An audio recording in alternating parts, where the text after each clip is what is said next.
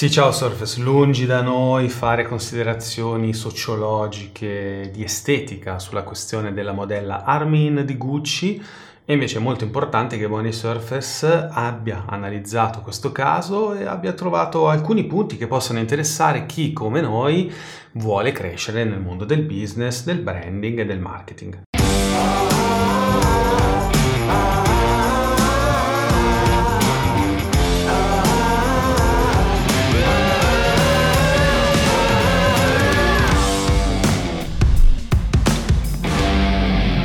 Piccolo riassunto, la modella Armin di Gucci è stata molto criticata dal web, dal mondo del web come si dice oggi, per le sue fattezze estetiche, insomma, è quella modella che ha questa estetica quasi picassiana, oserei dire, che non corrisponde ai canoni classici della strafiga da Instagram, e questo ha portato sui social a fare quella roba che fanno tutti oramai, insultare, sfogarsi, eccetera. Armin è stata vittima di body shaming, come si dice oggi. Ovviamente tutto questo è molto triste, ma non è, ripeto, argomento di questo video. Noi ci chiamiamo Money Surface e affrontiamo la parte legata al business. Ma ovviamente condanniamo e non ci uniamo a quel coro di "ma ne parliamo forse a fine video", perché in realtà poi le due argomentazioni si uniscono. Non è neanche argomento di questo video andare a ragionare su quale sia l'esatto canone di bellezza, quali siano i criteri per definire una donna o un uomo bello o brutto. È evidente che noi siamo quelli dello yoga finanziario, è abbastanza intuitivo comprendere che siamo d'accordo con chi crede che la bellezza non è una questione di centimetri e di goniometri, di angoli e di proporzioni. Lo dice la storia, innanzitutto le mode estetiche cambiano anche dal punto di vista proprio dei tratti somatici. La bellezza è un equilibrio tra la bellezza interiore e la bellezza esteriore, tanto quanto la ricchezza vera è un equilibrio tra la ricchezza interiore e la ricchezza esteriore. La vera bellezza è il carisma. Ci sono donne, a me viene in mente sempre Anna Magnani, donne che pum bucavano lo schermo al cinema e probabilmente non erano considerabili donne belle oggettivamente secondo i canoni dell'estetica dell'epoca, ma era Anna Magnani e quindi piaceva a un botto di persone, tant'è che è stata insieme anche a Roberto Rossellini, che era il regista più importante dell'epoca. Veniamo a noi, cosa è successo dal punto di vista, analizziamo questo caso dal punto di vista del branding e del marketing. Allora, Gucci e il suo direttore creativo Alessandro Michele sono dei geniali paraculi, e questo credo l'abbiano capito tutti, no?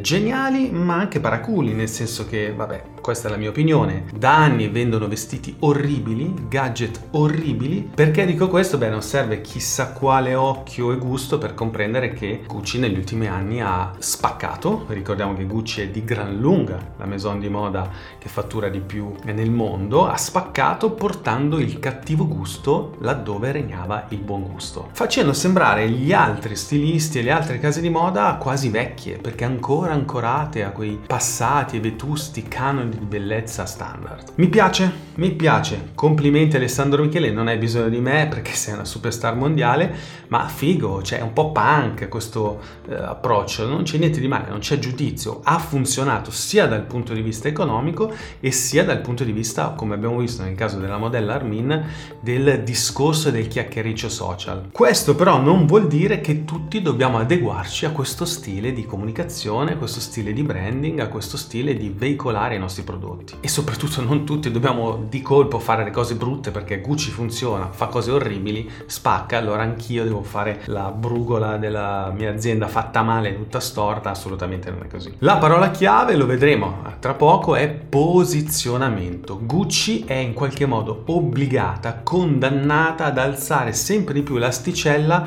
della provocazione, e questa roba qui oggi paga di brutto, perché siamo nell'epoca dei social media e basta guardare la differenza, no? Vi porto un esempio chiaro, guardate quanti followers aveva Filippo Daverio e quanti followers e commenti e engagement ha il professor Sgarbi. È evidente che uno che io stimo immensamente, parlo a presente nonostante abbia abbandonato il corpo, l'altro lo stimo ugualmente, non mi piace, non condivido il suo approccio comunicativo, però ecco, è evidente che uno sui social spaccava, l'altro no. Ma attenzione, io non credo che Sgarbi sia solo furbo, è anche furbo ad invadere i social media con questo stile comunicativo divisivo, polemico, credo che sia veramente così.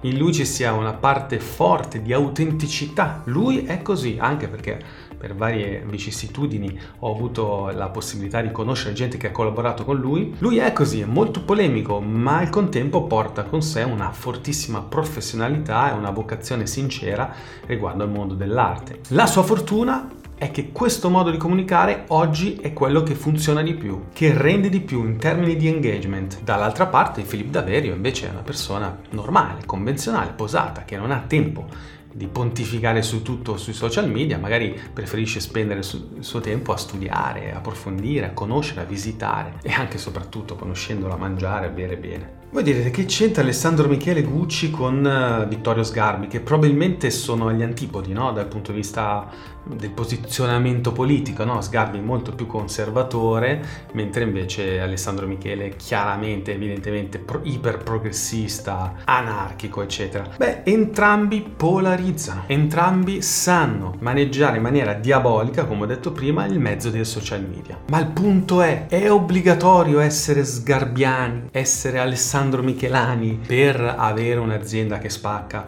vendere tanti prodotti, vendere ai clienti giusti? La risposta è no. Un vero imprenditore oggi deve avere sempre dentro di sé, è difficilissimo, ma quotidianamente chiaro quali sono i propri valori e la religione delle religioni, cioè l'autenticità del proprio business rispetto a quello che siamo. Pagano entrambi. Pagano gli Sgarbi, Alessandro Michele, ma pagano anche Filippo Daverio. La differenza non la fa la modalità di comunicazione, ma l'autenticità e soprattutto la cultura finanziaria. Il primo insegnamento che vorrei darvi e che ho tratto da questa ennesima lezione del mondo dei media è che c'è spazio per tutti. C'è spazio per gli Armani e c'è spazio per i Gucci. La parola chiave è il posizionamento. Una volta che ti posizioni come Armani, austerità, minimalismo, classe, non puoi evidentemente veicolare i tuoi messaggi in maniera così provocatoria. Se invece sei Alessandro Michele, sei Gucci, sei costretto tutte le volte a cavalcare le onde, ma lo fai e ti piace e vedi i social media come un'opportunità per amplificare questo tuo messaggio sovversivo. Il secondo punto che vorrei darvi è attenzione. Se sei un provocatore, funzioni sul web perché dividi, non è detto che riuscirai poi a trasformare questo engagement in ricavi, fatturato, eccetera. La trappola è sempre quella di cadere nelle vanity metrics, cioè nelle metriche legate alla vanità. I like, i followers aumentano di sicuro se ti comporti in maniera divisiva e polemica sul web, ma non è detto che questo tipo di atteggiamento sia funzionale a quello che è il vero obiettivo di un'azienda, cioè